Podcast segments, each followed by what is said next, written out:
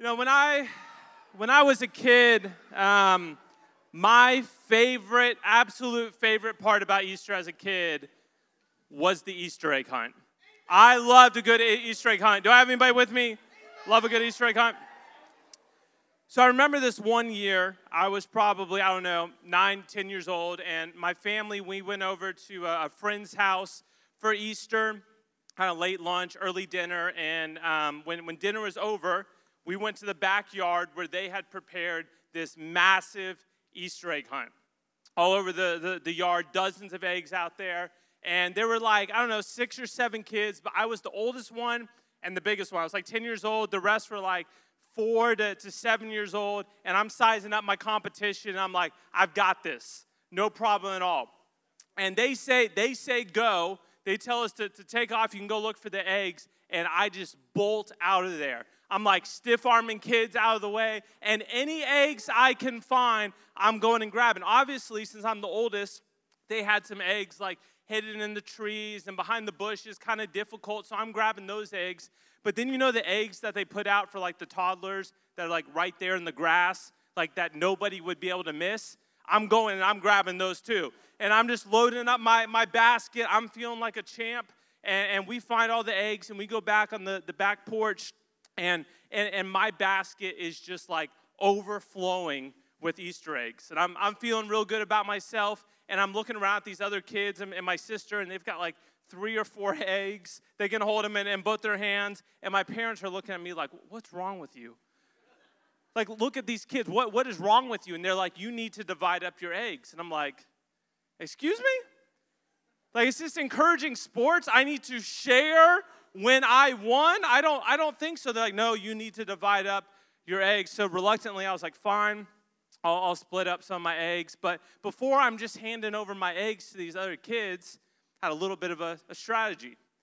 Went over in the corner and started to take the eggs, and I would, would shake them, try to figure out what, what's in it. You know, I'd shake it and I'd hear some coins. I'm like, those are some big coins. I think I might have some, some quarters there. I'm going to keep that shake it and be like, oh, I think that's a, a big piece of chocolate. That's a Reese's. That's a Kit Kat. I'm going to hold on to that. Shake it. Oh, those are jelly beans. They can have, definitely have those. And then I remember I get to this one egg and I shake it. I didn't hear anything. So I, I shake it again and still don't hear anything. And I'm like, my sister can have that one. Um, so I, I, hand those eggs to her and we kind of divide them up and we start opening up our, our Easter eggs. And I'm I'm tearing through mine. I've got some, some Reese's, some Kit Kats. I've probably got three or four dollars worth of quarters. I'm feeling pretty good. And, and I see my sister, she's starting to open up her eggs, and she gets to the, to the one egg that I know is empty. And I'm, I'm sitting there kind of kind of smirking, smiling. You know, nobody's figured out what I've done. She opens up this egg, and there's a $20 bill in this egg. And I'm like, are you kidding me? Like, I had that egg and I only gave it to her because I thought there was nothing in that. And then, of course, I looked terrible. My parents were like, hey, you learned a valuable lesson about being greedy. And my sister leaves with the $20. But let me tell you, out of all the Easter egg hunts that I've done over the years, that is the one that sticks out to me the most. You know, we're just a few weeks from, from Easter now, and, and whether somebody is a Christian or not, I think most people love Easter. They love the Easter egg hunts. They love the Easter baskets they get from mom and dad. How many of you still get an Easter basket every year? College leaders, go ahead and raise your hands. I know you're still getting your Easter baskets too. We love the candy. We love the chocolate bunnies. We love the peeps. We love the honey baked ham. Anybody a fan of the, the honey baked ham? Honey baked ham and, and the sides. You get to spend time with your friends and family. You normally get a day off of school on Friday or Monday. The NCAA March Madness tournament still going on during Easter week. Like, it's just a really good time. People love Easter weekend. But here's what I'm afraid happens I think if we're not careful, we overlook the significance and the importance of Easter and Easter just becomes another holiday that we celebrate. The way that we would celebrate 4th of July, the way that we would celebrate Thanksgiving. But here's what we need to understand as followers of Jesus, as believers, as Christians, our entire faith, everything we believe, it hangs on the reality and the truthfulness of Easter weekend. It rises and falls based on the, the events of Easter weekend, the death, the burial, the resurrection of Jesus. Meaning that without Easter weekend, without the truthfulness of the events that happen on Easter weekend, our faith as Christians is completely meaningless. It has absolutely no value if Easter weekend isn't true. In fact, the apostle Paul said this very thing in 1 Corinthians chapter 15. Listen to what Paul said about this. He says, If there is no resurrection of the dead, then not even Christ has been raised.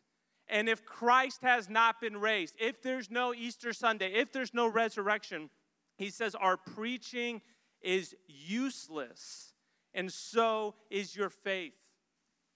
Paul says that for us as believers, our entire faith is wrapped up in the truth of Easter week and the death, the burial, and the resurrection of Jesus. So, over the next four weeks, my goal as we begin this new series is for us to begin to prepare ourselves for Easter, to begin to set our heart and our minds on this weekend that has incredible significance, a weekend that is incredibly relevant for our lives today. We celebrate an event that occurred 2,000 years ago, but that event still has relevance in our life today. So, in order to do that, to begin to set our hearts and our minds towards Easter weekend, over the next few weeks, we're going to walk through the final moments of Jesus' life, the final events leading up to his crucifixion. And tonight, to, to kind of begin the series, we're going to talk about what's often referred to as the Last Supper. You know, in all four gospel accounts Matthew, Mark, Luke, and John these are kind of biographies of Jesus' life. All four gospel accounts talk about this event known as the Last Supper. And this was Jesus' final meal that he shared with his disciples. It likely occurred, scholars uh, suspect, on the Thursday night leading into Easter weekend. So, the, the night before Jesus was crucified, him and his disciples gathered together for what would be their final time together. And you see, several days before Easter weekend, Jesus and his 12 disciples, his closest friends, they traveled to Jerusalem. And when they arrived in the city, they were welcomed by this massive parade. Like people were there because they wanted to see Jesus. They wanted to cheer for him, they wanted to celebrate. They were so excited to believe Jesus because the Jewish people were convinced this guy is our Savior. This guy is our Messiah. This guy is our King. And they believed that Jesus was going to set himself up as King on earth and that he was going to overthrow the Roman Empire that had oppressed them for generations, and that he was going to restore Israel to its place of power and prominence. They were convinced this is our guy. This is the guy that we've been waiting for for hundreds of years, our Savior, our King, our Messiah. But Jesus knew that he was not there to be celebrated that he wasn't there to be crowned king, that he wasn't there to, to set up a kingdom or to overthrow the Roman Empire. Jesus knew that he had come to Jerusalem for one single purpose. And that purpose was to lay down his life on the cross. Jesus was there to die. And this had been his purpose, this had been his mission his entire life. And with this reality quickly approaching, being just days away from the crucifixion, Jesus knows what's coming. He began to prepare his disciples for what was going to happen. Because in just a matter of days, their world would be turned upside down. Nothing would ever be the same. And these final days, these final hours with his disciples took on even greater importance and significance. And Jesus knew that as he gathered with his disciples on that Thursday night, for the one last time, for one final meal together. This was going to be his last chance to share some of his final words, his final instructions, his final lessons with them. And in Matthew chapter 26, starting in, in verse 17, it says this On the first day of the festival of unleavened bread, the disciples came to Jesus and asked, Where do you want us to make preparations for you to go and eat the Passover? He replied, Go into the city to a certain man and tell him, The teacher says, My appointed time is near. I'm going to celebrate the Passover with my disciples at your house. So the disciples did as Jesus had directed them and prepared the Passover. You see, Jesus was determined to spend the Passover with his disciples before he was crucified. And if you're unfamiliar with what the Passover is, the Passover is this Jewish holiday where they look back and remember when God rescued the Israelites out of Egypt and out of slavery. In fact, we read about the first Passover all the way back in the book of Exodus when God rescued his people from Egypt by sending these 10 plagues against the Egyptians. And the final plague that God sent against the Egyptians was he was going to kill the firstborn of every family in Egypt.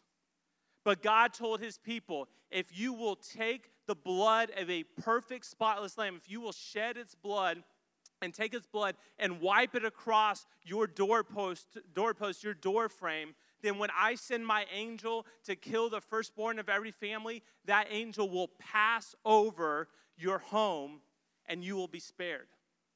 That was the first Passover. So every year since then, the Jewish people have celebrated the Passover. And they would celebrate the Passover with what was called a Seder. And a Seder was kind of this, this fancy meal that consisted of all these weird different foods, and all the foods symbolized something from their rescue from Egypt. All of them had importance and meaning, and there were hours of preparation that would go into the Seder. I want you to think about like Thanksgiving how it's like a week long thing. You and your family are, are thinking through the, the turkey and the ham and the sides and the, the desserts. Like there was significant preparation that went into the Seder. And Jesus, he's sending his disciples ahead of him saying, Hey, do what you need to, prepare this Passover Seder because we're going to celebrate it together. And then verse 20 it says this When evening came, Jesus was reclining at the table with the 12. See, the Passover Seder, it always took place after sunset. So it's evening time. Jesus and his 12 closest friends, these guys he spent the last three years living life with, they're gathered around this table. And all the disciples, they're thinking, hey, we're just celebrating Passover. This is something we've been doing every year since we were, we were kids. There's nothing special about this, nothing that's different. This is just what we do. But they began to notice man, something is off with Jesus tonight. Something isn't quite right. Jesus seems more, more somber, more, more serious than he, he normally would. And as they're enjoying the Seder, as they're spending time together, in the middle of dinner, Jesus drops this bomb on them. Listen to what he says in verse, verse 21. And while they were eating, he said, Truly I tell you, one of you will betray me. One of you in this room is going to stab me in the back. One of you is going to, to betray me. And instantly, the entire mood of the night changed. It's like, have you ever like met up with a friend to hang out or, or met up with a friend for, for dinner and you sit down and they start the conversation with, hey, there's something we really need to talk about. Like, if, if somebody starts the conversation that way, it's not going to be good. Like, the, the, the whole night's going downhill after that. Jesus drops this bomb on them. One of you is going to betray me. And immediately, everybody starts getting nervous and anxious. They're wondering, what, what is he talking about? Who is he talking about? Who's going to betray him? And listen to how they respond, verse 22. They were very sad and began to say to him one after another, Surely you don't mean me, Lord. All the disciples, they begin to get defensive. Jesus, you're, you're, you're not talking about me. Jesus, I would, I would never betray you. I would go with you to, to the death. I would never leave you. And I'm sure in their minds, they're beginning to, to think and to speculate. I, I wonder who it is. Is, is it Peter? Is it John? Is it, is it Matthew? Is it Judas? Like, who is it that's going to betray Jesus? They're trying to figure out what is Jesus talking about? Who's about to stab our leader in the back? Who's about to turn on him? And listen to how Jesus replies in verse 23. The one who has dipped his hand into the bowl with me will betray me. The Son of Man will go just as it is written about him, but woe to that man who betrays the Son of Man. It would be better for him if he had not been born. Then Judas, the one who would betray him, said, Surely you don't mean me, Rabbi. And Jesus answered, You have said so. Now, this passage doesn't tell us exactly how this went down, but I can't imagine because Judas already knows what, what he's done. He's already cut a deal to turn Jesus in. I can't imagine he's just sitting there at the table and across from the table, he's like, Jesus, you're not, you're not talking about me. And for Jesus to respond, well, you, you said it, because obviously all the guys are just gonna like turn on him there. I imagine they're probably sitting next to each other at, at dinner, and Judas is trying to, to kind of cover up what he's about to do. And he, he whispers to Jesus, like, you, you know it's not me, right? And Jesus looks at him like, come on, buddy. Like, we, we both know what kind of deal you've made, we both know what you're getting ready to do. So Jesus drops this, this bomb during the Passover Seder with his closest friends. And, and I can just imagine the, the rest of the meal, it just took on a very different tone. I'd imagine it was probably pretty awkward in there, a little uncomfortable, like nobody's really talking, nobody's making eye contact, nobody's joking around, nobody's laughing. Everyone's just nervous and anxious about what Jesus has just told them. That's all they're thinking about in their mind. Who is going to betray him? What is about to happen? But Jesus, he continues on with the Seder, he continues on with the Passover. And here's what you need to understand this, this Passover Seder, it was a very structured and organized meal. Like, this isn't like your, your family dinner at Thanksgiving where you, you get your plate, you go through the line, you load it up, you sit down, and you just start eating. This was very structured and formal. You didn't just get your food and start eating it. You ate certain foods at certain times. And before you would eat certain foods, there would be a, a blessing or a prayer that was recited. It was this very formal process. And during this Seder, they would always eat unleavened bread. Now, I don't know if you've ever seen this before or had this before. It's not, not very good. Um, this is bread that is made without yeast, meaning it doesn't rise. And the reason they would eat this is because it symbolized and pointed back to the original Passover. And the, the Israelites, when they were looking to escape from Egypt, God told them, You don't have time to sit around and wait for your, your bread to bake, for your bread to rise. You need to eat it without yeast, so that as soon as I come through and wipe out the firstborns, you are ready to go. You are ready to leave. So Jesus, he, he took the, the piece of bread. It was a customary part uh, of the Seder, and he, he, he prayed a blessing over it. This was very normal, but then listen to what he says. While they were eating, Jesus, he took the bread, and when he had given thanks, he broke it and gave it to the disciples, saying, Take and eat. This is my body. I want you to take and eat this bread because this is my body. And at this point, Jesus is going completely off script. Like he is breaking the Passover tradition, a tradition that they have been practicing for hundreds and hundreds of years. Jesus is just going off, uh, uh off the rails. And, and they're sitting there wondering, like, what are you talking about? This bread is your, your body? No, no, Jesus, the, the, the reason, I, I, I know you know a lot about the Old Testament, but Jesus, the reason we eat this bread is because this points back to our, our ancestors, something that happened years ago. Jesus, I know you've made a lot of like strong claims about being God, but the Passover's not about you, buddy. Like for you to sit here and say, like, this bread is your body, that's a little extreme. That would be like one of you making the claim, hey, Christmas is all about me. Like, you know, when you read in Matthew about the, the Savior, the Messiah coming, yeah, that, that's talking about me. That's essentially what Jesus is doing. He's hijacking their religious ceremony, their religious holiday, and saying, it's all about me.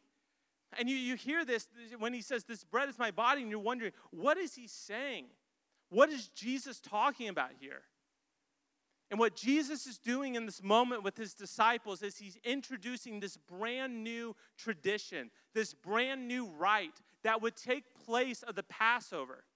And today we refer to it as, as communion, or we refer to it as, as the Lord's Supper. And essentially, what Jesus is claiming is hey, this Passover Seder that you've been doing for hundreds of years, it has just all been pointing to me.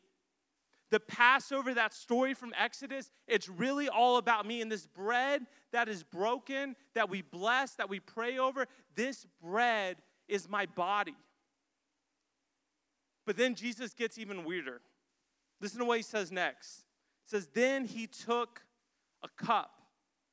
And when he had given thanks, he gave it to them, saying, Drink from it, all of you.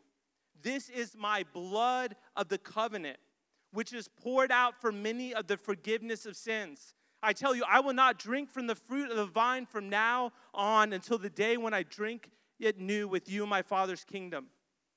You see, during the Passover Seder, they would drink four glasses of wine. Talk about turning up. Four glasses of wine at dinner. And this was likely the third glass of wine. It was called the, the cup of blessing. And, and Jesus, as normal, would take the cup, he would pray a, a blessing over it, and then he made the claim this wine, and this is not actually wine, I don't need emails from your, your parents tomorrow. He says, This wine this is my blood. And my blood is going to be poured out for the forgiveness of your sins. And he says, And I want you to drink from it. This wine is my blood, and I want you to drink from it. And at this point, the disciples are like, Look, this is not the Seder that we signed up for this is getting a little weird. This is getting a little out there. Like I was okay with the whole, like, you know, this your this bread is, is, is your body. But for you to say that this wine is your blood, Jesus, that's just a little creepy. I think you're going a little too far. So they wrap up the dinner, they, they wrap up the Seder, and, and verse 30 tells us this when they had sung a hymn, they went out to the Mount of Olives. And I, I, can just imagine that night. The disciples are all kind of walking out of this room together. They're, they're getting ready to, to go to another part of town. They're probably giving each other looks and are just thinking, like, what in the world was that? Like this guy that we've been following that, that has seemed pretty normal is, is telling us this bread is his body and this, this wine is his, his blood. Like, has he lost his mind? Maybe he got into the wine a little bit too early before dinner. Like, I don't know what he's talking about. Like, this is the strangest Passover Seder that we've ever been to. What in the world is Jesus talking about? But you see, in just a few hours, these 12 disciples would completely understand what Jesus had been talking about. Because that night at that Seder, when Jesus talked about the bread being his body and the wine being his blood, it was simply a prediction, a, a, a foreshadowing of the violent sacrificial death that he was getting ready to experience. Students, Jesus was literally broken and poured out. Jesus on the cross had his body broken. He was beaten, he was whipped, he was pierced, his body was crushed, and his blood was poured out. And these disciples, as they're leaving this dinner this, this, this night, they have no idea the significance of what is about to happen in just a few hours. They have no idea that everything is getting ready to change forever. But you see, that night at the Last Supper with his disciples, what Jesus was doing was he was introducing a brand new covenant, not just to his disciples, but a brand new covenant to the world. You see, in the Old Testament, we read about how God entered into a covenant with the nation of Israel. One of the covenants that God entered into with Israel was called the Mosaic Covenant. It was named after Israel's leader, a guy named, named Moses. And this is when God gave Israel the Ten Commandments and these laws to follow. And here's, here's what a covenant is if you're not familiar with it a covenant is a, an agreement, it's a, it's a deal. And this original covenant that God entered into with Israel, it was a conditional covenant. Meaning that if they held up their end of the deal, if they did their part, then God would do his part. God would hold up their, his end of the deal. And the deal that God made with them was if you will follow my commands, If you will obey me, if you will follow me and serve me, then I will bless you and I will make you prosper. But as we read throughout the Old Testament, all you see is the Israelites failing miserably about, at this. Time and time again, they broke the covenant that God made with them. They were unable to follow God's rules and commandments. They continued to turn their back on God and disobey Him. And God knew this covenant is not going to work long term.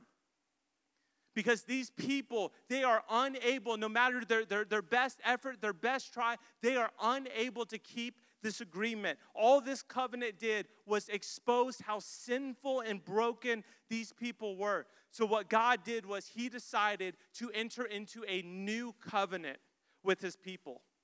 A new covenant that would replace the old covenant. But this new covenant, it wasn't just for the people of Israel, it wasn't just for the Jews. This covenant would be for all people of the world. And this was not a conditional covenant, meaning it was not based on our effort, our ability, our, our, our, our, aptitude, our ability to keep the rules and the commands. This covenant was based and founded on God's love and God's grace for his people. But here's what you need to understand. Here's where this all comes full circle with what Jesus is talking about. In order for a covenant to be established, blood has to be shed. In order for a covenant to begin, to be ratified, blood has to be shed. And in the Old Testament, when God entered into this covenant with the people, what they did was they took an animal and they sacrificed it. They shed its blood so that they could enter into this covenant with God.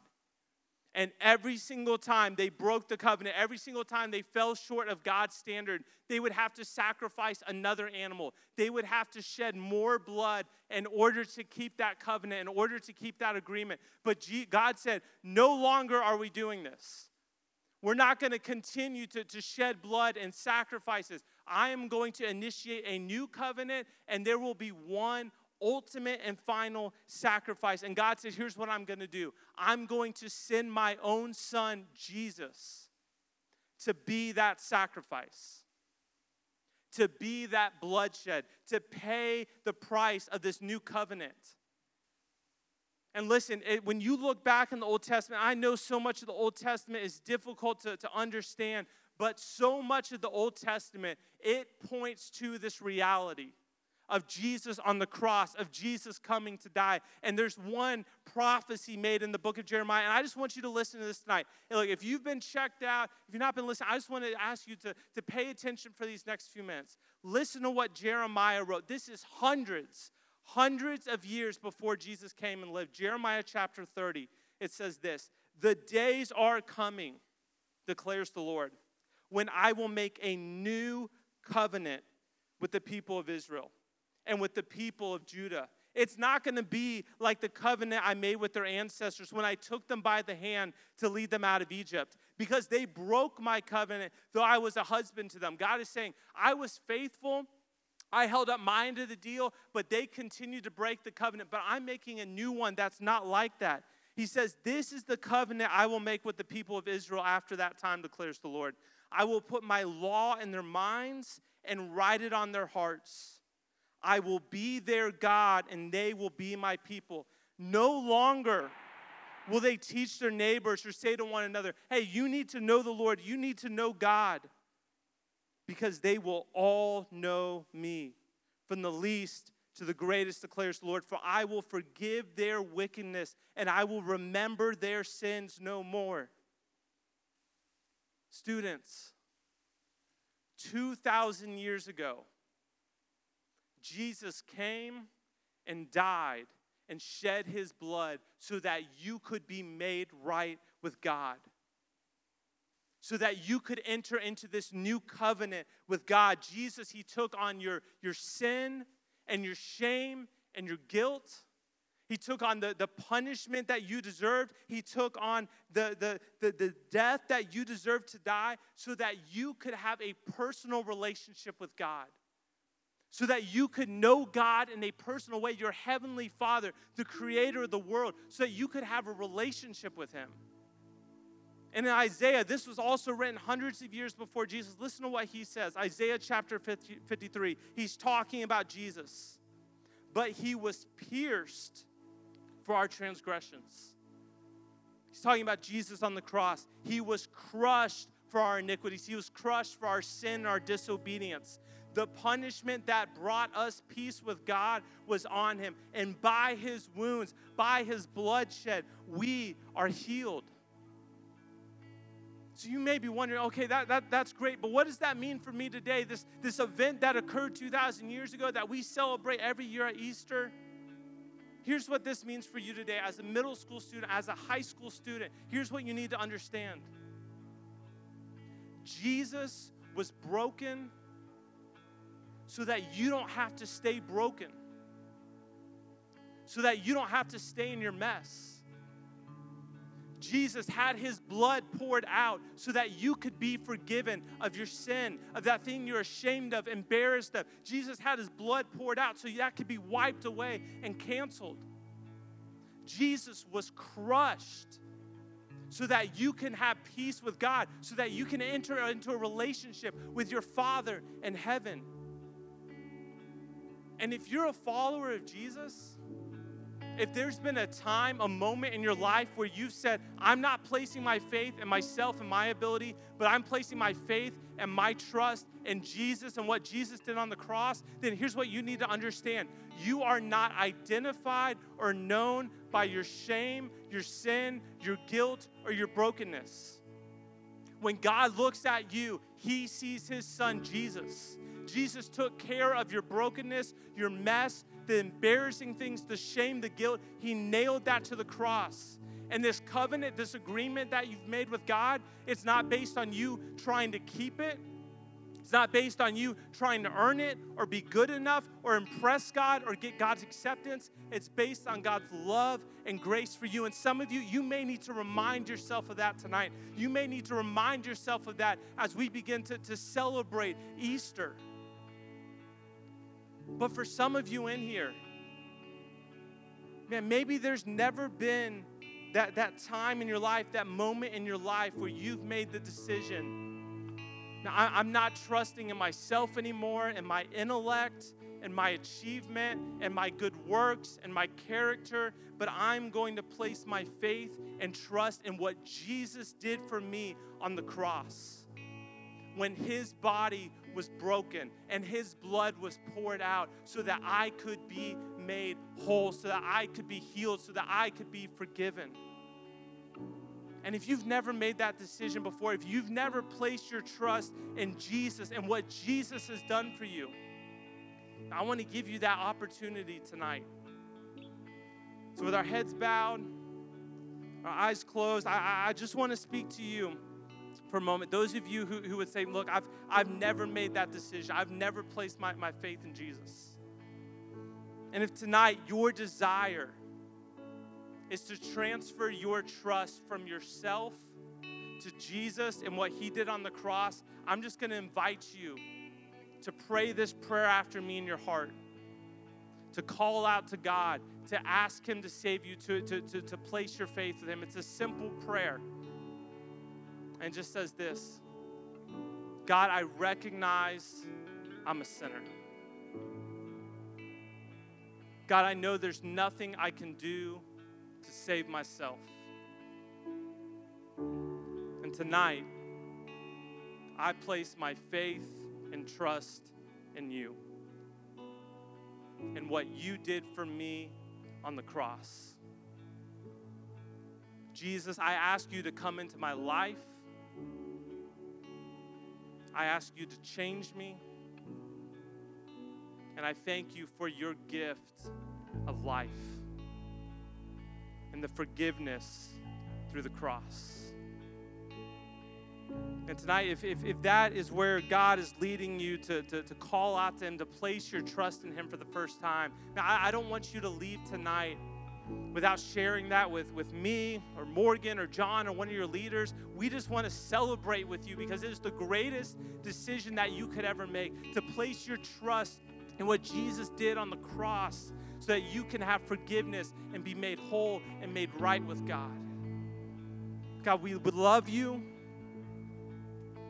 God, we thank you for taking on the, the punishment that we deserve, for being broken and poured out for forgiveness of our sins, God, so that we could have a relationship with you. Lord, I pray for any student tonight, God, that you're working on their heart, you're calling them and drawing them to yourself, Lord, that they would respond in faith and obedience to you tonight. It's in the name of your Son, Jesus, that we pray and that we ask this. Amen.